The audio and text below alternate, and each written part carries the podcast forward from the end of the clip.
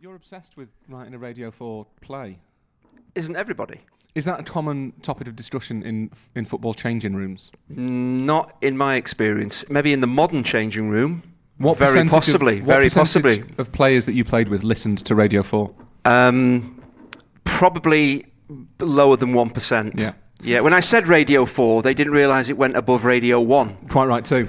Um, so there's there's the the tricky bit. And I, I've been listening to Radio Four since I was 17 years old, and I've thoroughly enjoyed it over the years. I that- really have. That explains why you are such a, a sort of Uh, such refined a- individual. Refined. Yeah. Ah, I'll take that. I'll take that. Yeah, but uh, yeah, radio play, aren't they great? Radio plays are great. All yes, fo- they are great. Come on. All forms of play are worse than the cinema. The theatre is just a dreadful version of the cinema. That's All versions of play.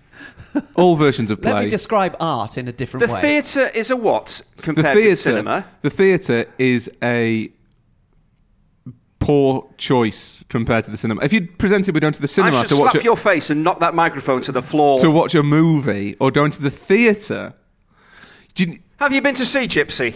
I haven't. You, you are a disgrace. Right, I- uh, you are an intelligent man. You're making a fool of yourself. can I ask, Carry on. Can I ask you a question? yes. You know when you go to the cinema to see a movie, I haven't been to a the cinema for many, many moons, but anyway, yes. do you get a break in between? Uh, yes, I do. I go to the toilet. There is no inter- there's no intermission, is there?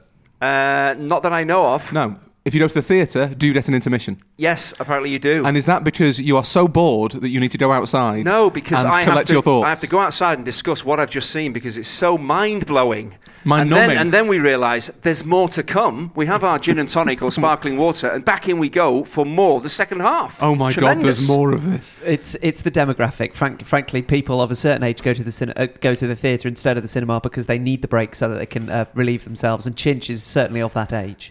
You just don't have fun in the theatre. What, what happened to you? at The thea- Unless you don't, Something- do, unless you don't do set piece menu live. Did something Don't have happen to fun you? in a, cin- no, d- d- At a theatre? theatre? Did, did someone spill ice cream on you as a small child? Why are you so no, anti-theatre? we used to go to the Alhambra in Bradford a lot to see Right. the highest form of, of play, the only acceptable form of play, the pantomime. Oh no, that, no, that's what I why he's disagree with scarred. completely. I disagree with that completely. Chinch and, and Mrs. Chinch bonded over their love of the theatre. In fact, well, Pantomimes. Nick, Nick, Nicky said, Not Nicky said, "I'm taking you to the theatre," and Chinch went, "What's that?" And then eventually, uh, you were educated, weren't you? oh, so this is the this is the further of the convert. yes. Okay, that's that explains a lot. I, ju- I just love the the feel, the live nature of the Your- theatre. your A most big recent- screen your- with Jason Statham on it, battering people. Battering a That's shark. not fun, is it? What was your most recent theatre visit to see? Uh, w- it would have been probably Aladdin. uh, Imelda Staunton in Gypsy, and it was a sensational show, one woman show, pretty much.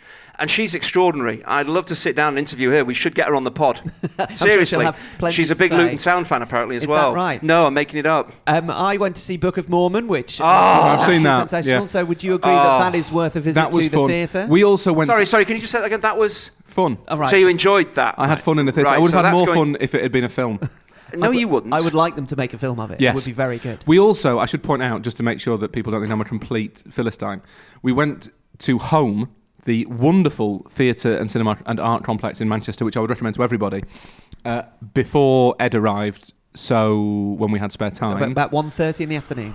uh, it was the last thing we did before his delivery. No, to see a one-woman play. You reminded me with your one-woman play chat, Chinch, Yes. uh, of a woman whose name I've forgotten reading the works of Richard Kapuscinski and his account of Haile, the death of Haile Selassie, and that was amazing. So, Chint, you're missing out. You've That set the bar sounds- a little low for Rory. Mm. Fascinating. Mm. I, I I would love It to go brilliant. along and, and hear that. You really would. You'd enjoy it, Chinch. Andy Booth and I will make an evening of it. This is Set Piece Menu, the podcast where four friends talk football over food. Joining me, Hugh Ferris, are Rory Smith, welcome back to the country, mm. and Andy Hinchcliffe, welcome back to the country. Stephen Wyeth is currently out of the country. Uh, Chinch, who was the worst player to ever replace you during your career? When you were substituted off, who was the substitute that came on who you would Oh. recommend as being the Oh, let worst me- example let of me that? let me think about that. That's that's an awful thing to. Yes, I that's know. awful. You're a man who How once could- named an 11 of the worst players you've yeah, ever but played not with. not to replace me. They were worse in positions that wasn't my own. That's really cruel to well, say. they, they well, might have uh, tried 'cause- to effect a tactical change with it. so- no, most most people that played in my place were better than I was Gary Ablett, Lee Briscoe at Sheffield Wednesday, who was kind of my understudy, but in many ways I thought he's actually better than me. Lee Briscoe was not better than you. he was. He wasn't. How do you know? It might have been for a week when Having you were uh, watched you both play. What's in your mouth? part of your leg. Poppable. Hmm. he, he what? Who ruptured his leg? I did. I was saying that he might have been better for you, better than you when you had ruptured part of your leg. Who, who, it must have been someone who clearly never, well, who, who would want to play left back. It must be someone who was just played in that position. It's only a minor aspect of the show. You know, this- don't spend too this much. taking, Sorry, is this taking Yeah. too much time? A little bit Yeah. longer. You cut me off guard. You could have told me you were going to ask me this. No, could have put it's some funnier thought when you- it. when you, uh, yeah, it's come funny with that I don't know the answer. Yeah, hilarious. You usually come up with somebody very quickly because Phil you're Neville. like that. no, Phil Neville was better than me. Clearly. Hmm, was he? Yes. Was he though? Yes. Was he though? Was he Yes. though? Was he though? Was he playing in the position that was actually meant for him? Uh, so you're not going to answer this, or are you just going to come up with an example that will help the gag that I've currently written? Um, th- can we just. A what? Let's say Lee Briscoe. Yeah. Stephen has replaced Chinch in Portugal like Lee Briscoe did Chinch on the football field. That There was that not was a worth it. long, long walk down that road. That was not worth Um, it. the food has been provided by Rory. Thank you very much indeed, Rory. He's gone to the co-op and provided sandwiches and poppables. You're not conveying the true heroism of my actions. But well, I was in the second part of that Oh, sentence, which was going to be, and as a result, he's sopping wet. You only got wet. You didn't fight Chinch. off ninjas or something. Chinch. You, you got a bit wet. It's a monsoon out there. it's, it's wet. In fact, I spoke to a roofer the other day who said, I, I won't go into why. He's not called Tony, is he? Yeah. My, my, my roofer's called Tony. I believe all roofers are called Oh, Tony. you have to be Yeah. called. Yeah, okay. the rules. okay, The, yeah. Anyway, he's very nice, is Tony, and he. I said to him, there was a bit of a problem with the roof, and he said, um, "Well, it's." I said, "Yeah, I can imagine it, it's difficult this, ti- at the moment because of all the rain we've had." And he went, "Oh, this isn't rain, it's an onslaught." And I thought it is a bloody onslaught. As I got out of the co-op, got out of the got out of the co-op car park, and before I reached the door, looked like a man who'd swum to the shop. It's extraordinary. It's July or August yeah, when but it's a story you can tell your grandkids now, isn't it? How you got a bit wet getting out of the car to get some sandwiches. It's sandwiches. not a bit wet, Chinch. You an a bit onslaught. I hugged you It's when an you onslaught. arrived. You, You got, you were a bit wet. You were damp, D- moist. moist. Yeah. Uh, you can get in touch with the podcast at setpiece menu, setpiecemenu at gmail.com, or on Facebook, just search for Set Piece Menu. Before we come to your correspondence, it's time for another episode of Out of Context Reacher. This is when Andy Hinchcliffe reads a paragraph or two from one of Lee Child's masterpieces about a battle scarred yet ageless and smoking hot former military policeman, Jack Reacher, in a mix of accents chosen by him on the moment that don't really work. So, Chinch, this is from the first chapter of the novel Make Me. It goes on to two pages. You'll see, uh, follow the. Uh, Can I have your glasses, please? Because I won't be able to well, read. No, because I'm long sighted. So will you be able to? You might have to just hold it. f- I thought you lived in distance Oh, long sighted. Sorry, I thought, yeah. Sorry. Um, so where That am I is a very starting from here? joke. Da-da-da-da-da. Right down the bottom. Yes. Go for it. Is it? Well, it starts with hogs. Yes. Right, okay, hold on. Here we go, here we go. Can I. Variety of accents. Hogs were rooting animals, so they made sure the hole was damn deep. I put damn in there, it's not really in there. Which was not a problem either. Their backhoe's arm was long and a bit rhythmically. In fluent, articulated seven foot scoops, the hydraulic rams glinting in the electric light, the engine straining and roaring and pausing, the cab falling and rising as each bucket load was dumped aside. When the hole was done, they backed the machine up and turned it around and used the front bucket to push Keever into his grave, scraping him, rolling him, covering his body in dirt until finally it fell over the lip and thumped down into the electric shadows. Only one thing went wrong, and it happened right then. But what happened? What happened? Well, you'll have to read the book to find out. That was another edition of Out of Context Reacher. Do keep sending them in to us. I think that is something worth repeating once again. Uh, I was particularly hoping for a fight scene, if possible. If anybody would like to find an extract with a fight scene, uh, there are many from which to choose. I imagine we will not be including a love scene uh, throughout the life of this feature, which I think we can all agree will be relatively short. Uh, a, no, enjoyed that. Quite erotic. B, definitely have a love scene. No, but, but Reacher is. He, he headbutts people as much as he makes sweet, sweet love to them. So that is, that is Reacher in is a that, nutshell. Is that the same people? No, I don't think he headbutts them, then makes sweet love to them because it just wouldn't work. Uh, so, to your slightly more thoughtful correspondence, this is from Oliver Ziegel in Geneva, and it is entitled Missing the Point on Clutch. Uh, Rory, last week we spoke about the I know. clutch gene. Hi, guys, big fan of the podcast and enjoyed last week's iteration. That said, Oh dear, that's another version of but, isn't Yeah, it? that's a that's a fancy butt. It seemed to me that there was a conflation between the concepts of being clutch versus having mental toughness. These are related but not interchangeable. My understanding, having lived in both Europe and America and followed sports on both sides of the pond, of being clutch is that it should be defined as overperforming in high pressure situations compared to normal situations. From a British perspective, you could define it as the antithesis of bottling it. I'm not a basketball fan, but free throws are the easiest way to illustrate the concept. As the sport is so high scoring, players are given many free throws in a variety of different contexts. Some players might have the same free throw record, whether they are playing in practice, preseason, regular season, playoffs, NBA finals, or the Olympics. Other players might perform better or worse depending on how pressurized the situation is. Players who perform relatively better in high stakes games than others would be considered clutch. This is entirely distinct from the kind of mental toughness you were discussing in last week's show, such as needing to recover from injury. I can only imagine how difficult recovering from an ACL injury or similar is, but that's different from what being clutch describes. Uh, he signs off by saying, Sorry about the lengthy email. I've cut it down significantly. Hopefully, someone else has explained this more succinctly than I have. No, Oliver, they haven't. So thank you. I would just say, by way of excuse making, uh, that we tried to illustrate that any mental toughness displayed by Chinch in overcoming injury was something that he had because he didn't have the clutch gene. A sort of consolation, if you will. Far be it from me to return to the podcast and immediately disagree with the listener. But is that is that necessarily what clutch is? Does my understanding of clutch wa- would be simply the be the ability to perform in high pressure situations to come through in the clutch, rather than to overperform your ability? Yeah, to those perform normally in extreme circumstances. Yeah. Yeah, where most people can't do that. What they would normally do, like a free throw in training, to actually do that under pressure, yeah, it's not overperforming. It's actually being able to carry out what needs to be done. So it's the circumstance, not the level of performance. Yeah, it's, it's, the, Yeah. it's the ability to maintain your normal level of performance as the circumstances change. Yes. Take that, Oliver, in Geneva. Uh, now, as promised last week, we want to filter in some of the emails you've been sending about our summer series on the legitimate voice. Owing to the nature of the subject and the incredibly impressive levels of intelligence of the correspondents, we'll employ the method of little and often over the coming weeks. So here's one for today from Chris Walker, who gets on despite his opening barb. Morning, all. I am a long-time Twitter slash email contributor who loves the show, and it is a staple of my Wednesday mornings when the show is released on a Wednesday, that is, he says, which is funny because this one may not be. Uh, so sorry, Chris. Has he not heard about the rain? Uh, yes, it is an onslaught.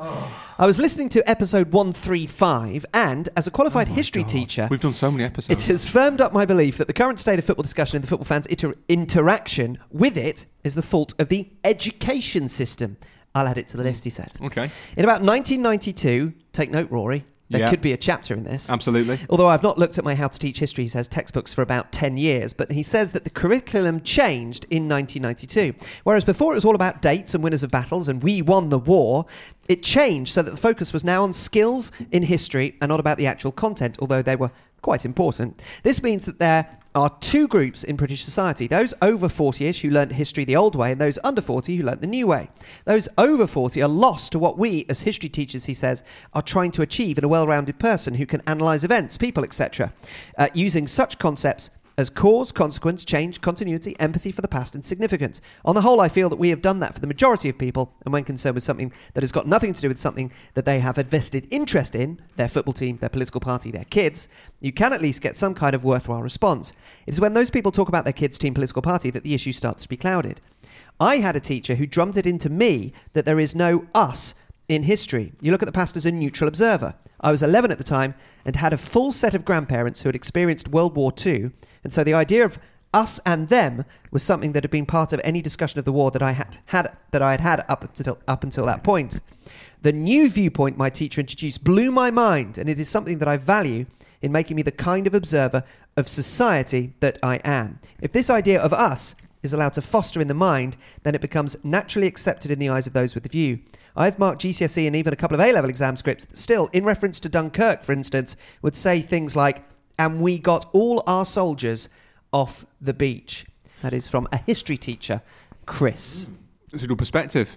I think my mother would have a few things to say about that as well. Does she not like history teachers? All, all she dislikes all history teachers apart from herself. Well, quite right. Yeah, I, that's interesting about about the, the shift in in how history was taught, and I think that is probably one of the problems with, with how people talk about football in general is that the there are two sort of conflicting versions of his, of any history as when you discuss them that people do see the sort of hundreds of different pasts, and the, the way that they're interpreted is is is it basically incompatible, and that is that is a problem. So we are incapable of talking about these subjects with any any kind of neutrality, and I actually think that's probably something that is bleeding out into the rest of society as well. Conflating war and football seems like um, a slightly facile thing, but if you look at the, the language that is employed, then you can say that that is similar, can't you? Well, yeah, that's always that's always been the case. That football, that sport generally is always discussed in quite martial terms for reasons I don't quite understand, but it's, it seems to be a convention. Finally, this isn't strictly speaking correspondence to the pod, but it is related, and it comes from Art McGalian in Minnesota via Rory's boss at the New York Times, Andy Das,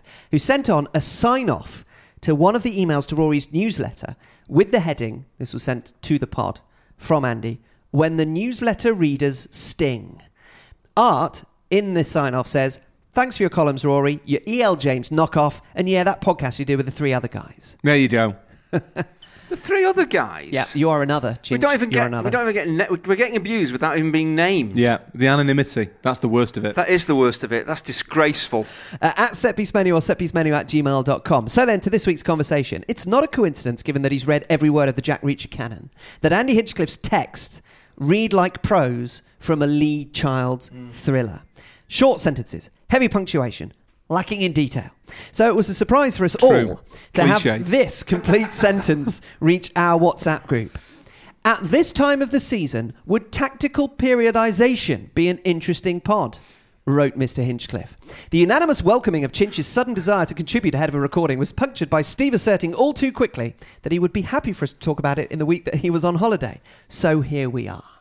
Chinch, I cannot believe that you actually constructed a complete sentence. That's probably That's, that's very. Now I'm going to have to change completely my style. I, I never change. Never change. Never so- change. Yeah, but it's cliche. Carry on being another. you, you just you just don't like the way I I I'm more interested in why you had an idea for content.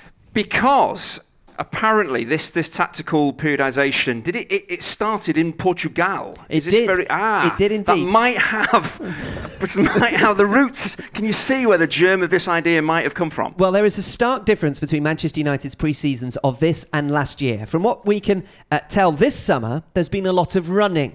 Uh, But under Jose Mourinho, the focus was different. He has long been the most famous current proponent of tactical periodization, a method devised by another Portuguese, Vitor Frade. at the- Frage. Fra- well, it depends whether you pronounce it with a Portuguese Portuguese accent or a Brazilian Well, Portuguese given that he's not. Brazilian, I would imagine you pronounce it with po- but Portuguese. the, the, Portuguese. but the, the Brazilian one is the Frage. Frage. Frage. Frage is Co- Brazilian. According to Forvo.com, Rory, have you met him? It was both. Yes. Let's go with what you say. Yeah. Exactly. By another Portuguese, Victor, and this will be staying in, Victor Fragi at the University of Porto. Forvo.com, you have let me down. Essentially, and in very rudimentary terms, this is a method where players, both individually and within a team, are coached with tactics as the foundation for every session. You don't teach athleticism, you teach athleticism as it benefits a tactical framework, be it attacking or defending. So It- there's a really easy way of explaining it, and one of the, the problems with tactical periodization and the reasons that Wyeth wanted to be absent for its discussion is just the name is so boring. It's such a boring name. and it autocorrects far too often to a Z when obviously in England we'd have it with an S. And also, Steve Wyeth is a man who goes to the gym yet looks like he doesn't. So clearly, he's got no interest. The- the you notice how I said this when he's not here. he, he talks about going to the gym all the time, and he has his bottle of water, but he doesn't look like he the looks like a darts player. That's really mean.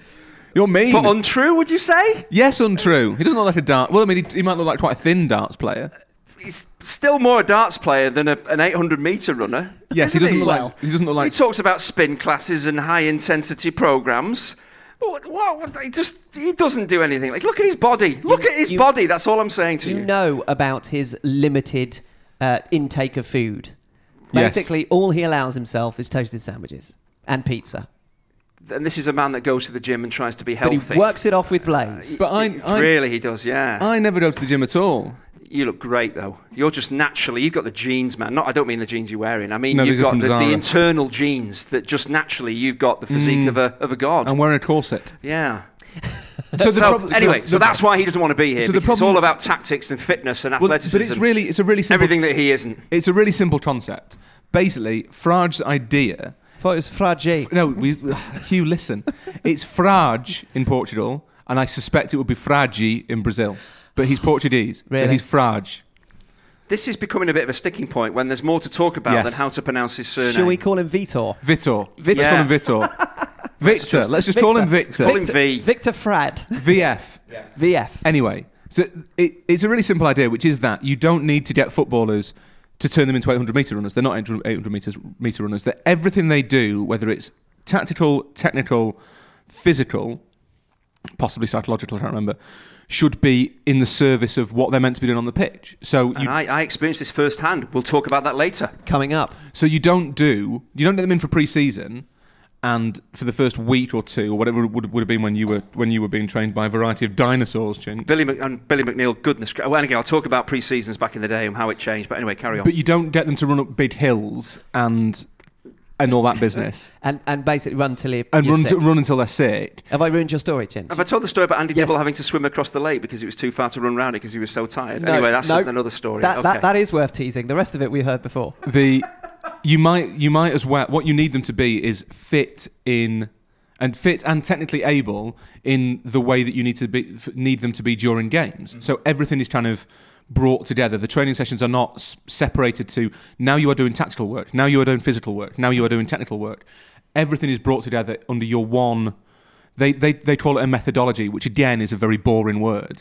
But under your one overarching idea, the sessions are designed to promote various aspects of that fitness, that technical stuff, that tactical stuff that you will need. It, it means that you do one session rather than saying, right, now is half an hour's running or mm-hmm. 20 minutes rondos or whatever. Let, let us bring in a third boring thing, a spider diagram, and imagine that tactics is in the middle and everything branches off from that rather than athleticism or mental toughness or whatever it is that is the bedrock to your methodology. You start with tactics and everything works off from that, and everything is built and designed around the game plan and the way that it might affect a series of circumstances that happens during the game. Did you come across this idea because you read Adam Bate's excellent piece on Sky Sport? Um, I can't remember. I'm sure there was a piece on the Sky website That's talking the about one, this. And yeah. again, I I only That's struck a literally what chord. Literally what was it, is that what you said? Yeah, Yeah. that- yeah. I, I, yes, it is. That's Chin- what I did. Chinch was still But it thinking was, about Dibble. It was, it was working with Danny, Danny Wilson at Sheffield Wednesday first brought this kind of in, and I was really amazed by it in pre-season to be doing this this type of stuff. When, as a 17, 18 year old, basically the whole point of pre-season was from nine in the morning till four o'clock in the afternoon was just to run you to a standstill until you were literally sick. There was no thought about well, what's the end product, what are we looking to achieve. Pre-season means tiring you out every single day. So they weren't thinking about tactics. They weren't thinking about the individual position that you were playing. There wasn't a philosophy to say, well, this is how we want the team to operate. It was just simply pre-season is basically you just run and run and run. And if you said to them, why are we doing this running today?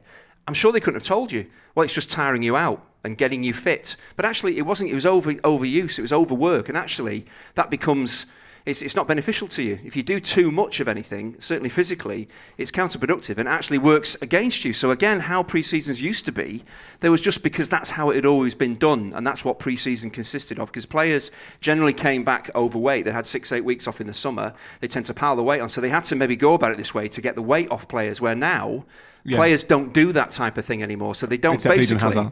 Yeah, exactly. So it's 365 days a year. They are professional footballers. So pre-season doesn't need to be like that because you're not working weight off, off Yeah. people if you needed ever to do that. Well, th- but then Danny did change it into saying, well, right, the fullbacks are going to go off and do some of this type of running, and this is why we do it. We're doing this type of running to get you fit to do the job because this is how we're going to play. So the tactics and the fitness, the athleticism were built around the position you were playing for the team. And where did he get that from?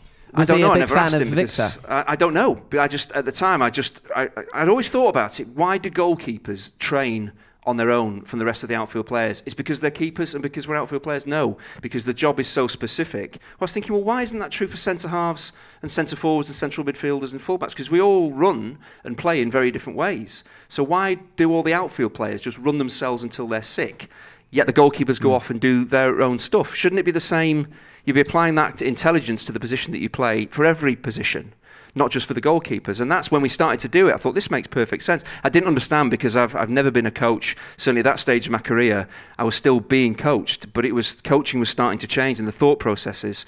The balls were out virtually on day one as well. Not not my balls. The the footballs were out on day one. Th- I don't know whether we the can, we might be able to Not- take that out. Not It's- it sure that sounds a needed bit- clarifying. No. When I say the balls are out on day one, you, you might look into my personality and think, well, there's absolutely no need for that. But I mean, the footballs came out. So all the running that we did was based around the ball. Talk, talking about flogging a dead horse. Yes. I Anyway, think that gag I might got be- away with it. I think I got away with it. So again, the same Thank wall. God you didn't draw extra attention to it. We never used to see the balls for a good week back in the day. Well, that's we because just. apparently you were overweight. the I wasn't might have been overweight. getting in the I was definitely not overweight. Oh, I you're was talking about the football. Uh, the foot- oh, God, But that, so that's that's something that is, I think, fairly widespread. So not not all managers now would would say that they are devotees of tactical periodisation. They wouldn't all describe it as that. But I think all clubs, in some way or other, all modern thinking clubs and coaches, will tailor the fitness work.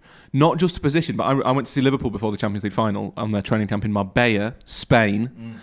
And Andreas Kornmeier, who's the fitness coach, said to me that they were they are able in the course of training sessions, and I don't know how they do this. He wouldn't tell me how they do it to change how much players are running. So I think it, they've got an idea of the workload every player's had over the course of the season, and they will then, if Andy Robertson is getting too close to his red zone or whatever, they will say, Andy, you can stop. Either they'll pull him out of the session. This is why they wear these. I've seen these vests The GPS with vest, the GPS yeah, vest? yeah. That's because they can then say, we know exactly. You can't tell us I've ran this. We can actually show you, and we know how much you've run. So then we can change and Yeah. tailor. And so you're doing too. Much. We don't need to do that. We can ease off. So that's why they wear them. But it's the type and the type of exercise they all need as well. So fullbacks, as, as Chint says, need to look. They need a different body shape to central to six foot tall centre forwards or mm. central defenders or whatever. So the the same type of running, not just in pre-season but throughout the season, the same type of training doesn't work for them. So they, there is a recognition that that you need to be much more bespoke. I think with everybody. So when did this first start to kind of? Because you hear about Jose Mourinho talking about it. There's a lot of these kind of, obviously from Portugal anyway. But there's a lot of coaches, top coaches, who use this method. When did it first? Because I probably around 2000 with with Danny Wilson was the first time I ever saw us change. Not just during the course of the season, the training, but certainly in pre-season, it was all adapted to It- it the players and the team and the tactics. When was was that about? Has it been around for a lot it longer than it that? isn't impossible that Danny Wilson got some sort of I don't know that, that through the thing about coaching is that there's and these developments, these innovations is this the, the, the networks in football are really weird. So I'm going to make one up off the, top, off the top of my head, but it could be that Danny Wilson got it from say Andy Roxburgh, who was the Scotland manager in 1990, but has always been a kind of leading light in coaching and is a UEFA technical assessor or something. That if that, you know if, if Danny Wilson had done a course with Andy Roxburgh and Andy Roxburgh had got it from Bobby Robson and Bobby Robson had got it from Portugal. how, how long's this theory been around? Is it So a I long think, time? I think Frage and his cohorts. There's a guy at the University of Lisbon who who's significant in it as well, whose name I've forgotten. I think it's you're probably looking at early '90s that they they started Mm-hmm. to really kind of it started to to be to coalesce and crystallize and become a thing that Portuguese coaches did. But it kind of explains the success that Portugal have had. Not just not just in terms of creating managers, in, it's a tiny country, Portugal. That I mean, you own much of the southern tip of Mm-hmm. I do, so yeah, yeah. The Algarve is mine. Exactly, king of the Algarve, they call him. Yes. Well, they call me other things as well, but King of the Algarve will stick with that. Don Andre, they call him. And the, yeah, I guess that it partly explains not just the success they've had in, man- in producing managers, but although I must have told my Mourinho manager story before Well, about that, asking him That seems a little vague. about asking him why Portugal created so many managers, and he just went, like who? And I went, well, you, Andre Villas-Boas, Vitor Pereira, Fernando Santos, and he just went, I don't see a pattern. It's really just me. and the you sort of think, well, Jose, fine, mm-hmm. but yeah, I wonder if it partly explains Portugal's success because it gave them an edge. It, it was a way of of their players being better prepared or prepared more suitably for their positions than for quite a long time a lot of players in other countries. So you can't see Danny. Well, well he was an intelligent, forward-thinking coach, but sure, he wouldn't have just come up with this concept himself because it clearly, No, from it what you're saying, it's, it's very much along the lines of, of that did, type of did plan. Danny Wilson ever work with Bobby Robson?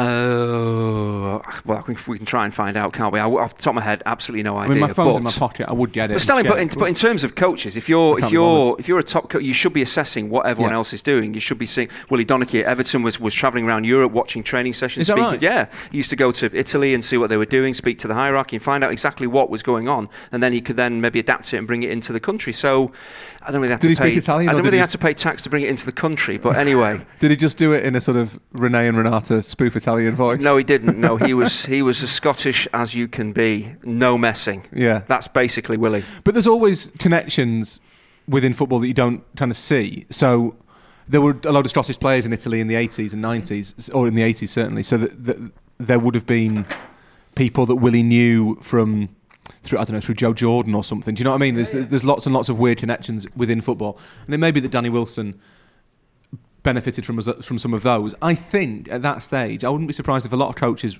smart coaches, weren't thinking, "Hang on, this is a bit stupid. We don't need to just be running these fellas the whole time in pre-season. We need to." That, that- I mean, it's not, it's such an easy idea that a left back should look physically different to a centre half. That someone, was- someone, It's whether, you, some- it's whether you look different or not, because you can physically look different, but what you're coached and trained to be able to do physically, to run 60, if, you, if you're an overlapping fullback playing in a 4 4 2, you need to be able to run 50, 60 yards, recover, do it again, do it again. It's pointless being able to run 10 yards consistently because an overlapping Yeah. fullback. So again, it's actually gauge, it's, it's not the body shape, it's actually if you're playing in that position, this is how you need to be able to basically cover the ground. But also, do you understand about what everybody else positionally is doing when you're looking to do what you're doing? So again, it has to be go hand in hand with tactics. Mm. It's pointless just going on an overlapping run if basically the ball's not in the right position to enable you to affect the play. or so it's you don't want your understanding. to do that. Or you don't exactly. So you change it. So that's the whole point. Is saying how are we going to play?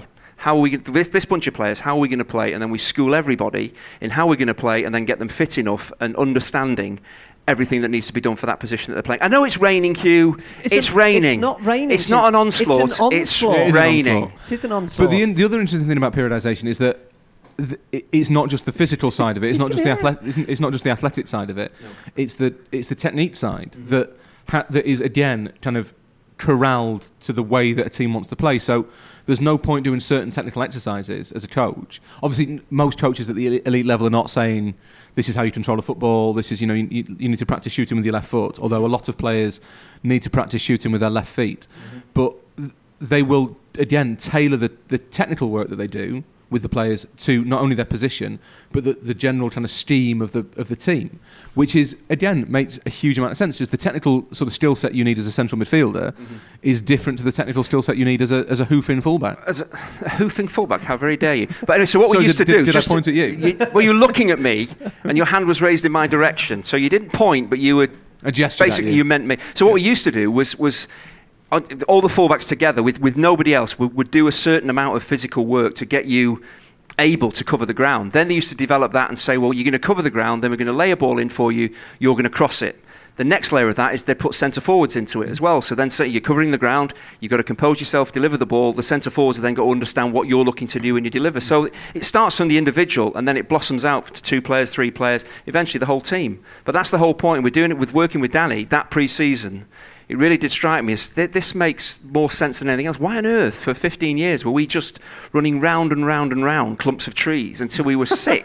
that, which is honestly, that is what we used to do, and it was just, well, that was the done thing. And if you couldn't do it, there was something wrong with you. You're only 17, you should be able to run all day. What? And be sick all day as well. Yeah, Yeah. because the next morning you can't move because you're stiff as a board. There was no warm down. There was no thought going into what we were doing. It's just what had been done previously. So let's just carry on. When that thinking changed, that's when players physically changed. Their thinking changed, and they were they were better players. Is it not symptomatic of the malaise that infected English football when the changes started to happen um, in the mid to late nineties? Because the signing of, of Philippe Albert. Yeah, exactly. That's what That, it was. that was the that was the moment. But when I remember Ruud Gullit, when he was Chelsea manager, said something along the lines of, "My players don't have to run all the time.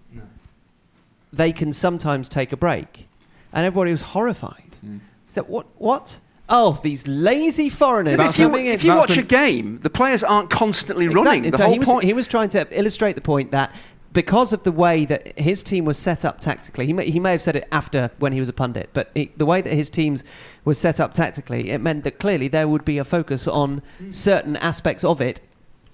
Both in terms of where it was in the field, but also the way that you were wanting to play against the opposition. So he would say, no, no there, there are occasions where my players are able to take a breather to allow them to be explosive in the moment that they need to be the most. And I remember there being just such uproar to these comments. And, and that is, I don't know whether it was because he was a fan of tactical periodization or it met our friend Victor, or whether that was actually before it kind of got in the mainstream, or he didn't I- know Danny mm, Wilson. But, but something clearly was, No, I think- was happening that, that English football was not aware of. So I think we, yeah, you've got to be slightly careful about kind of isolating English football as being uniquely prehistoric. I think that until the 70s, probably even across Europe, training, pre-season training was running, running was separate. You did certain things the way they'd always been done because that's the way they'd always been done. There was a kind of unthinking acceptance of it. Mm. There'll have been certain coaches that that thought about it a bit more and changed things. But I think it's probably the 70s and 80s that it starts it starts to really change on continental Europe. Hmm.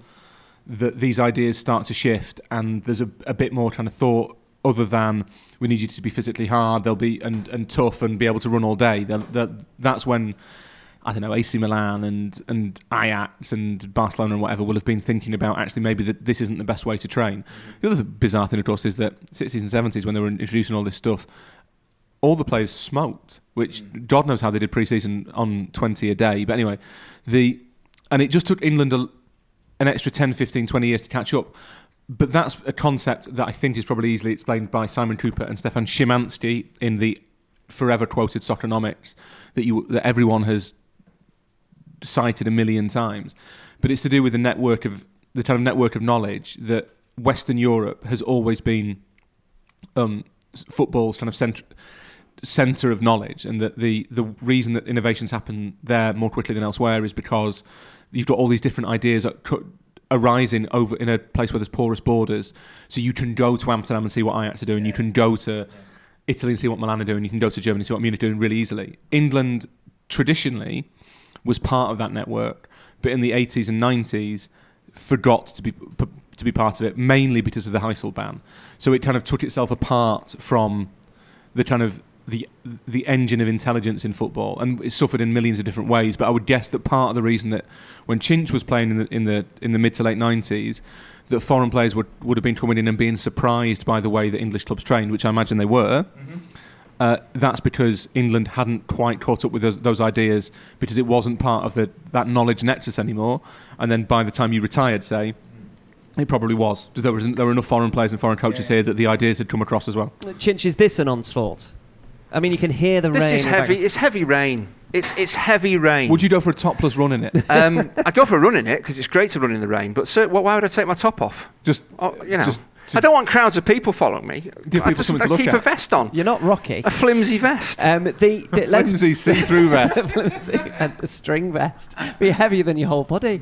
Um, the, the the geographical point uh, we will take it back to Portugal um, because it came about through our friend Victor's work during the 90s, but but it really, would you say, Rory, kind of r- came to our attention in the mainstream or globally as when Jose Mourinho with Porto won the Champions League 2003 2004. Um, did, did it then start to be something that we talked about as being the methodology that had been created by um, Vitor Frade? No, I'd say that the, the key point was when I reported on it two years ago and people suddenly realised that this was a guy you could go and speak to. I think that was the. Mm. No, I think, to be honest, I, d- I don't think when. So all, all, all movements like that need a success to to kind of prove their worth, even though the success doesn't actually prove their worth. They are they are valid and valuable, even if a team using that method never wins the Champions League. That that doesn't prove anything. It just it just it's just a thing that happens. But that probably yeah that draws attention. Mourinho obviously becoming the most high profile manager of, of his generation for for ten years or so. That helps because you then get a a load of coaches from across Europe who want to copy his method. So people don't see his training sessions. They, they see what he's doing and they think, right, this, this guy knows what he's talking about. Let's do that. You then get and has he always acknowledged where this methodology came from? He didn't. He didn't say this is this is my thinking. no. I don't think he's ever said that. Hmm. I don't know, and I might be wrong. I've not done a comprehensive study on it, mm. but I don't think he's ever been particularly keen to say. I think his relationship with with Vitor Frade is good. I think they. They, they are mutual admirers, and Frade certainly is very proud of him, and you know realizes what he's done for sort of promoting the idea of tactical periodization. Mourinho's not really the sort who would go around preaching the gospel of Vitor, Vitor Frade and saying this guy was my inspiration. I went to interview him. I'm, I'm really baffled by this because I, I was I was interested for a while. I suppose I still am in kind of It's a good job, really, because we're doing a podcast on it.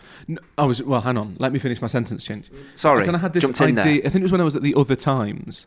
I had this idea that I wanted to. Um, I wanted to go and speak to the people who were the kind of like theoretical grandfathers of modern football, the ones you haven't heard about. So not like Cruyff. So it's really easy the, to the say. The founding fathers. So it's really easy to be like, oh yeah, well, of course, of course, you know, all of the modern principles of the game are founded by Johan Cruyff.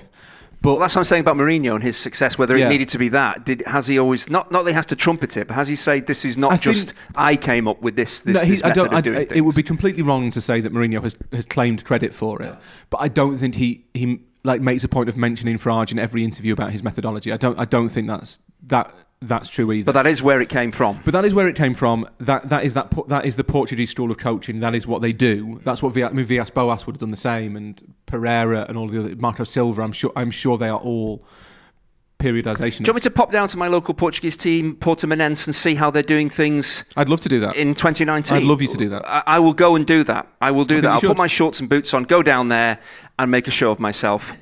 but the but the He'll run naked in the rain. someone said to me. I Never remember rains in the Algarve. I'm running, I'm going back to this story, even though no one gives a flying.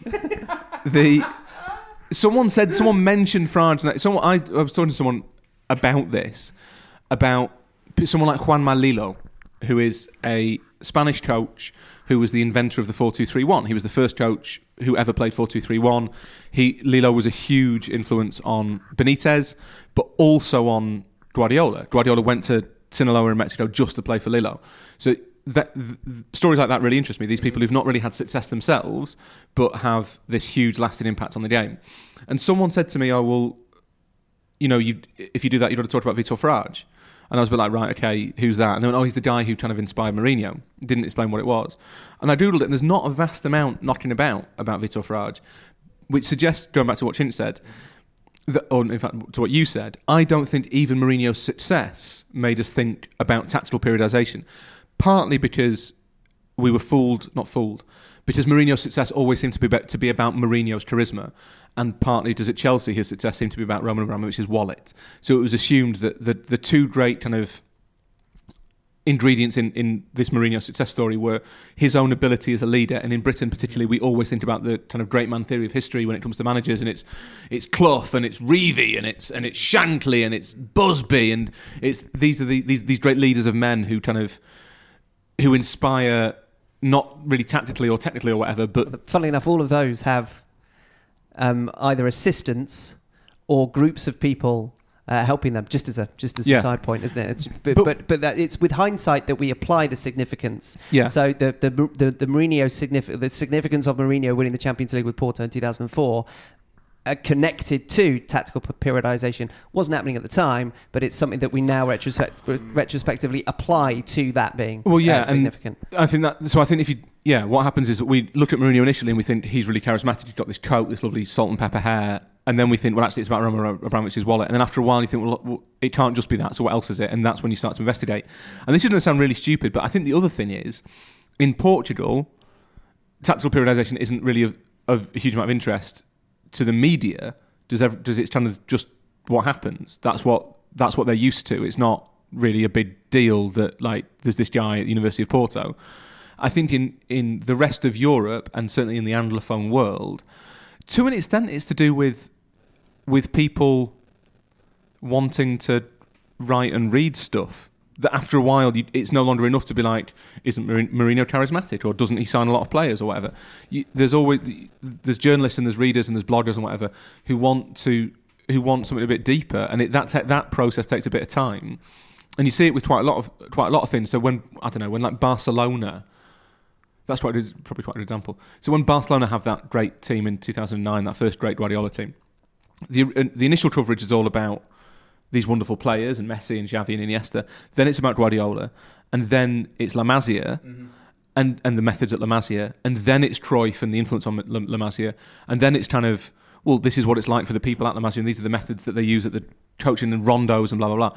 It's it takes a while for everyone, the entire football culture, to to want to get into that level of detail. And I suppose that what Mourinho did is have enough success over enough period of time that it allowed us to keep on talking about him and what made him successful to the point where we got to the bit that had the boring name attached to it, and some and, so, and people started to think maybe we should find out what that boring name means. But it's it's not just frivolous. It's actually the nuts and bolts of someone's success. It's a Yeah. huge. It is a huge part. How But you train your players is a huge part in what you produce on the pitch to enable you to win competitions consistently. So it is. As it's, ever. ve- it's very important. as ever, Chinch has happened upon a much bigger topic, which is that we, it's probably the way we generally think about managers, certainly in Britain and to an extent around Europe, it's probably the wrong, the wrong way around. We always think straight away about their charisma.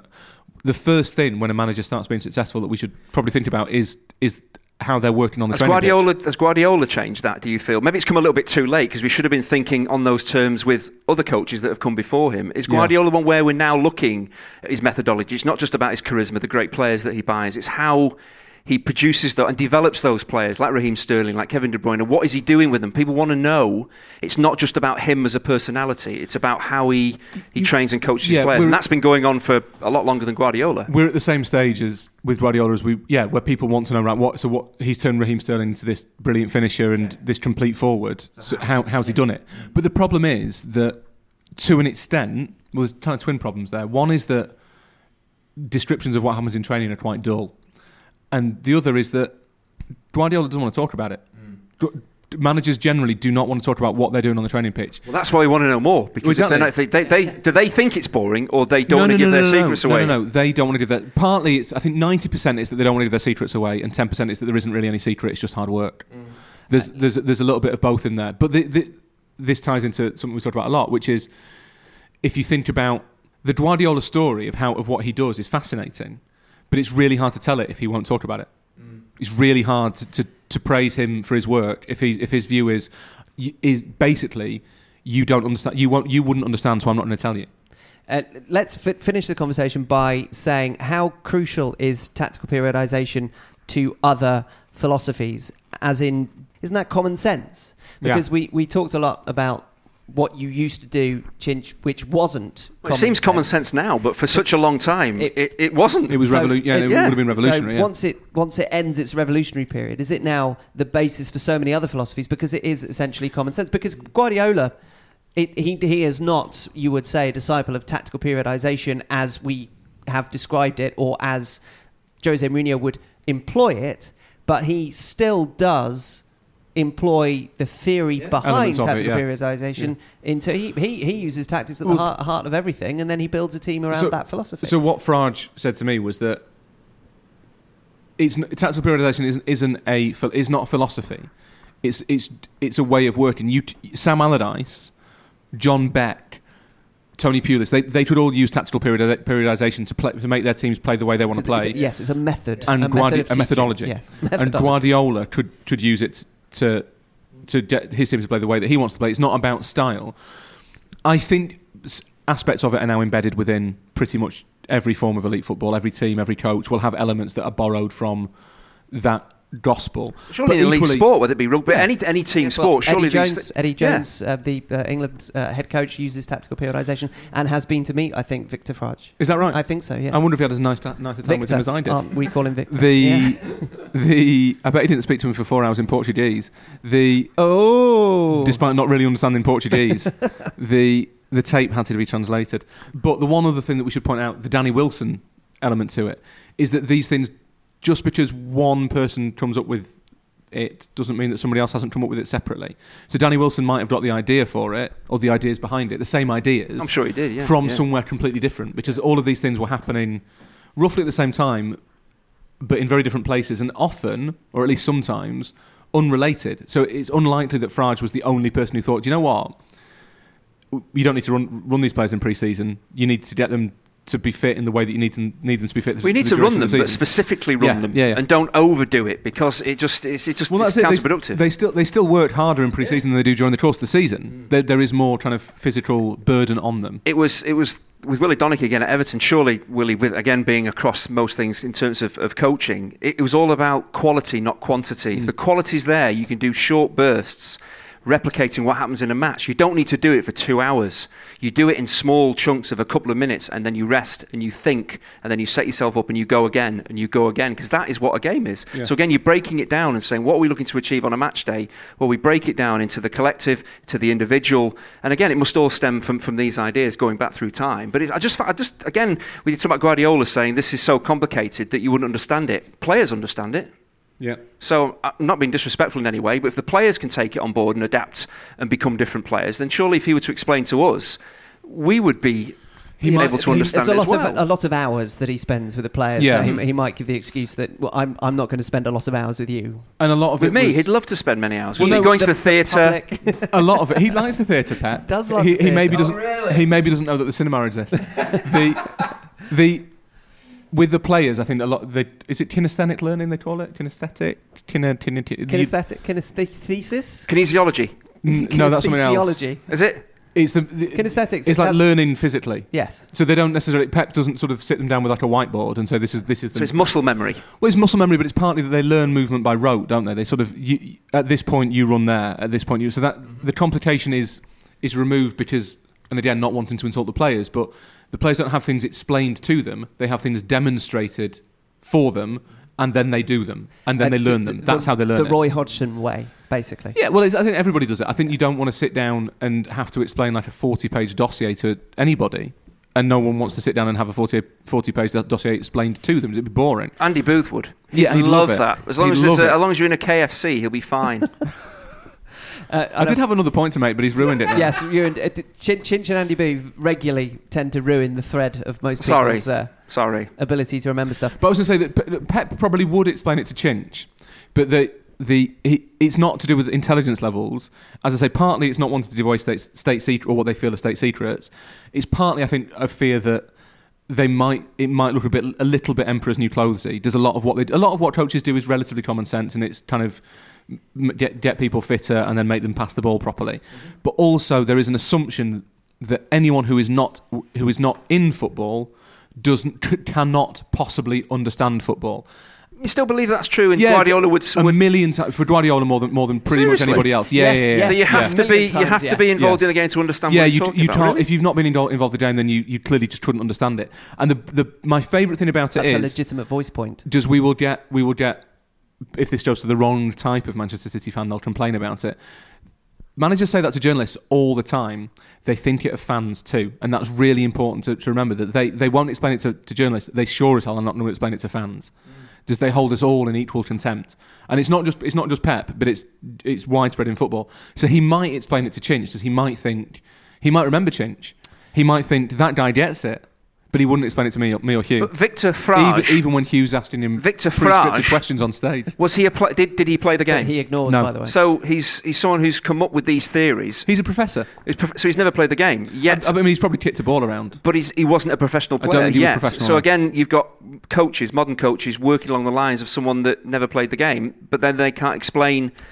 It Won't, doesn't make not sense. can't, won't. Won't. Won't Yes. explain. And at that moment, for no other reason than the time has expired, we shall uh, move on to our next segment, which is It's Time for Nevermind Jackanory. What a soccer story! This is when Andy tells the tale from his playing days with all adult behaviour and libel worthy details removed. Well, this is. I'm going for a poignant story here because I do tell a lot of hilarious stories, That- which noted, noted. which people around the globe will will chuckle about for days.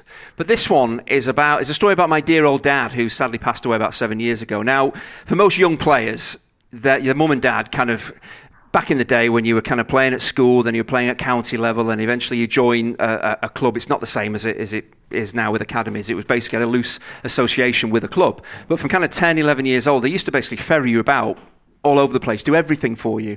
On Sundays, used to go and play for, for kind of a city affiliated team.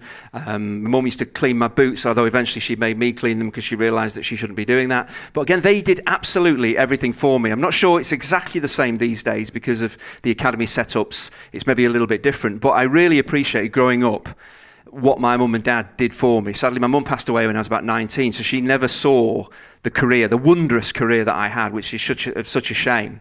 But my dad, it was really odd because through all that stuff you go through as a youngster, when I was 27 and called up for England, uh, my, my first game was away in Moldova, so clearly it's not an easy game to go and watch. But you think for all the hard work they put in when you're a kid, if you get a game for your country, you think that would be the match that they would be falling over themselves to, to attend because it's kind of the end of the line, isn't it? For all, it's not that you do it for those reasons as a parent, you're doing it to support your child. But if you get that far, but my first home game for England was at, at Wembley against Poland in I think it's October '96. And at the time, I never thought about it because obviously I had kids of my own and everything else. And I was speaking to my dad and I said, I've got the first England game at Wembley. Are you, you going to come along and, and watch the game? Thinking naturally he'd say, yeah. And he said, well, is it on telly? Seriously. And he, I said, well, "Yeah, it will be." And he said, "Well, you probably get a better view from from the couch, wouldn't you?" And I kind of said, "Yeah, you, you probably would because there's loads of cameras and things." And but and I never thought about it at the time. I just thought he. Cli- but then as time went by, and then obviously when he passed away, it's only something I've thought about recently with having your own kids and seeing them get married and develop. And you think, what would stop me? What would make me think that I'd rather watch my son? play for his country on telly rather than actually travel to Wembley at my expense and watch him play. It's really odd. And obviously, all the stuff that you go through as a kid, I, I, don't know. Again, you just look back and you think, oh my God, I never actually brought it up at the time saying, why on earth do you want to stay at home and sit on the couch and watch it on TV? Why do you want to be in the crowd? Was so it's a very strange. And actually, I feel really that maybe I did something to offend him, but it, it didn't seem that way. It just seemed genuinely that he would have a better time watching me play on the TV than actually physically being there and applauding me as you walk out with an England team. I just thought nothing would stop me from supporting my kids do anything, let alone playing for a national team at Wembley. It's really Was he- odd. Looking was- back, I find it really strange. Was he a football fan? He was a big rugby player. Yeah. Um, he was a, a winger, so I obviously played rugby as a kid, played rugby at grammar school and stuff. So he was a big supporter of that. But he, again, he was so supportive across the board. You know, he wanted me to go into football, give it a good try for two years. If it didn't work out, my education was still there. So he was absolutely everything and so supportive. And we made all the decisions together. I, realised going to Man City, there were other clubs, Blackburn and Man United, I never even knew about that were interested in taking me on at that age. But because I'd grown up with a, a pool of young players that went to City, that was naturally where my dad said it makes sense for you to go along with that. So all these things I found out later in life that he'd done for me and the decisions that had really helped me out. It's kind of when it really came to the crunch and there was an opportunity to pay him back and say, We're going to get you a ticket, you'll have a great seat, you'll be able to watch it. He said, No, I'd rather watch it on the TV. And I, I don't know whether, I, I don't know what would have caused that. But again, it was something at the time I said, Okay. And I went off to prepare for the game, never thought about it until maybe 15, 20 years later, thinking about the soccer stories, and thought, That's really something that I could not envisage. It's like with Ed. If he went on to anything that he achieves, school plays, you're going to do your damnedest Court to be there, aren't Not you? in the movies, plays. If he's going to a play, I'm not if, if going. he's, do, if he's, if he's the, the leading gypsy Uh, I'm not with a wig on and some lipstick, you would go. I'm not. Nothing Not- would stop you. Not going to the theatre. Get in a film, Ed. Even then- some heavy rain wouldn't stop you getting there. But play, I just find it really odd. And then the relationship you have, you start looking back, and then you start to think, hang on, was it really everything that I thought it was? So again, you start to second guess everything. This is getting really deep. It is, it is, but it was just that one instance that I don't know why it suddenly occurred. Hadn't thought about I it. I love the tonality from the to, time. to soccer stories. Some of them are just banter, and others are deep-seated sort of personal introspections. Hashtag bants, hashtag but, emotion. But that's why I, I want the balance. I want to bring this up to get people thinking. Would, would, can you remember the weather on that day? Was it particularly cold October? Don't give him an excuse. And what was the game at Poland? Poland, yes. What Maybe the it was a World Cup qualifying game. score? We won. Well, we went one 0 down. Not my fault at all. And Alan Shearer got us out of jail big time, and we won two. Well, but that's not the point. Whether we'd lost four it- 0 or one If it was a nil-nil with Saudi Arabia, you can understand. that like playing in an FA Cup final and turning, and your wife, Did ex-wife, being there. Th- you want your family. Did family. he come to you your cup final? Uh, he didn't know. Again? oh, I didn't even realise you didn't come to the cup final either. Oh man, he must have hated me. what did I do? It's because I, cl- I didn't clean my own boots. That must have been it. If I'd have cleaned my own boots from 10 years old, maybe Did it he would go have and been watch you when you different. played for City? Um, yeah, occasionally, yeah, but not the, the kind of the junior teams, absolutely, because well, I, I couldn't drive, so he needed to take me there. But like again, when, you, when, you made your, when you made your first team yeah, debut. but like, I, but now you're making me think even more about this. Everton, n- no, and then well, the it's, a cup hard, final. it's a tough drive, isn't it? Not really. It's 35 minutes. Well, and I would have put on a show for for him. Not- I'd not- have actually not on a taken him game day. there. Not on a game day. So Not a I'm going to have to. I'm going to have to go away and have a damn good think You about really this because you've really opened up a, a mental can of worms Well, for me. No, I haven't. No, Rory, I'm looking at But Rory. you nor is haven't. Rory. You, you came you came to the You did- party. yeah. with Yeah, but I didn't true. know about the cup final. You've pulled that scab off, haven't you? Terrible Thanks a bunch. It's all Terrible right. Yeah, got a Don't worry. Bandage. Uh, if you have a soccer story of introspection just like that, uh, please send them to setpiecemenu at gmail.com. Maybe don't if they're like that. You can also get in touch via Twitter or Facebook. Please subscribe, share, rate, and review as we humbly ask you to continue to find room for us in your podcast schedule. Thank you to Rory and Andy, and to Andy's dad, but only for certain things. And thank you to you all for listening. We'll be back with another set piece menu for you to enjoy very soon indeed. Can't you play some like sad music like Simon Bates used to do, do do do do, over the top of this sad story? Because that, in no. essence, it's poignant, stroke sad. I think you. You a wait good till- I think story. you wait till the end, and you do the EastEnders. Do do do do do do. You wait till he must have. about the cup final. He must have really hated me. Do do. Oh, and here he is now. Well, that that'd be a very different type of podcast. That Which would summon him. from the grave. I think that'd be slightly tricky. Oh, yeah. Slightly tricky. Come on, Hugh. It's Be- taking But a it- it- more sinister It does because of it's like the contrast between. Again, I'm getting back into it. What I've got to stop, haven't I? Maybe he was worried you'd embarrass yourself. I was worried I'd embarrass myself. I just wanted to get it over with. Maybe he was concerned that when you arrive as a father of one of the players, you had to wear like a name badge saying Andy's dad, and then you'd completely mess up, Ah. and he didn't want to be associated Yeah, with David Beckham's dad. Ted. Ted. That would have been okay, wouldn't it? But maybe he didn't want. I'm giving him excuses here. He You are. just said he'd rather watch it on TV, which I didn't notice at the time. But looking back, it makes me feel terrible. Well, no, but it's funny. It's funny though. Just